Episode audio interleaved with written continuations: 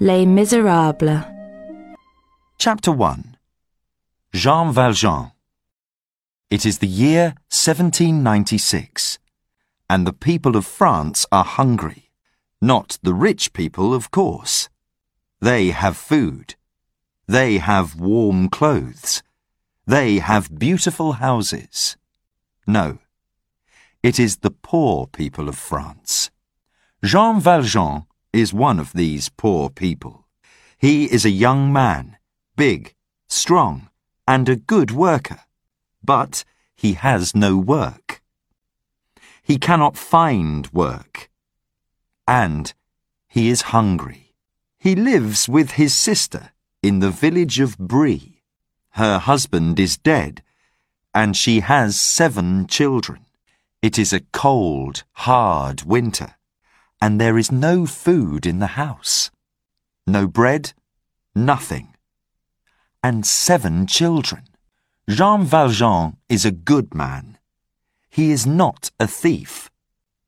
But how can a man just sit there when his sister's children cry all night because they are hungry? What can a man do? He leaves his house at night and goes down the village street. He puts his hand through the window of the bakery. Crash! He takes a loaf of bread and he runs. He runs fast. But other people run faster. France is not kind to poor people. France sends Jean Valjean to prison for five years. After four years, he escapes. They find him and bring him back. They give him six more years. Once again, he escapes, and two days later, they find him, and they give him another eight years. Nineteen years in prison for a loaf of bread. In 1815, when he leaves prison, Jean Valjean is a different man. Prison changes people. Years of misery, years of back-breaking work, years of cruel prison guards. These things change a man. Once there was love in Jean Valjean's heart. Now there is only hate. One evening in October, in the year 1815, there was a knock on the door of the Bishop of Digne's house. Come in, said the bishop. The bishop was a kind man. Everyone in the town of Digne knew that. Poor people, hungry people, miserable people, they all came to the door of the bishop's house. The bishop's sister looked at the man at the door that night, and she was afraid. Look at him, she whispered to the bishop. He is a big man and a dangerous one. He carries a yellow card. So he was once a prisoner, a bad man. But the bishop did not listen. Come in, my friend, he said to the man at the door. Come in. You must eat dinner with us and sleep in a warm bed tonight. The man stared at the bishop. My name is Jean Valjean, he said. I was a prisoner in Toulon for nineteen years.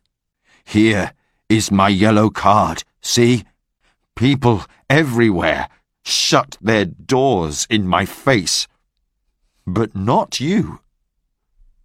Why not? Because, my friend, in the eyes of God, you are my brother, said the bishop, smiling. So come in and sit by our fire. The bishop turned to his sister. Now, sister, our friend Jean Valjean needs a good dinner. Bring out the silver dinner plates. It's a special night tonight. Not the silver plates, whispered the bishop's sister. Her eyes went quickly to Jean Valjean, then back to the bishop's face. Yes, the silver plates, said the bishop, and the silver candlesticks too. The church has these beautiful things, but they are for our visitors. And our visitor tonight must have only the best. And so Jean Valjean sat down with the bishop and his sister and ate from silver plates. He ate hungrily. It was his first good meal for weeks. You're a good man, he said to the bishop. Perhaps the only good man in France. But Valjean could not take his eyes away from the silver plates. After the meal, the bishop's sister put the silver plates away, and Valjean's eyes watched. He saw the place, and he remembered it. In the night, in his warm bed in the bishop's house, he thought about the plates. They were big, heavy, so much silver in them. I can sell those plates, he thought. For just one of them, I can eat well for months. Nineteen years in prison is a long time, and nineteen hard years change a man. By morning, Valjean was a long way from the bishop's house. But how do you carry big silver plates? How do you hide them? People in Digne began to whisper. Did you see him? That big man carrying six silver plates. Where did he get them from, eh? Those plates came from the church. A man like that doesn't have silver plates. No, and he carries a yellow card. Did you see? So he was a prisoner once. He's a thief he stole those plates. The police heard the whispers. They went after Jean Valjean, found him, and took him back to the bishop's house in the afternoon. But there they had a surprise. My dear friend, the bishop said to Jean Valjean, I am so pleased to see you. You forgot the candlesticks.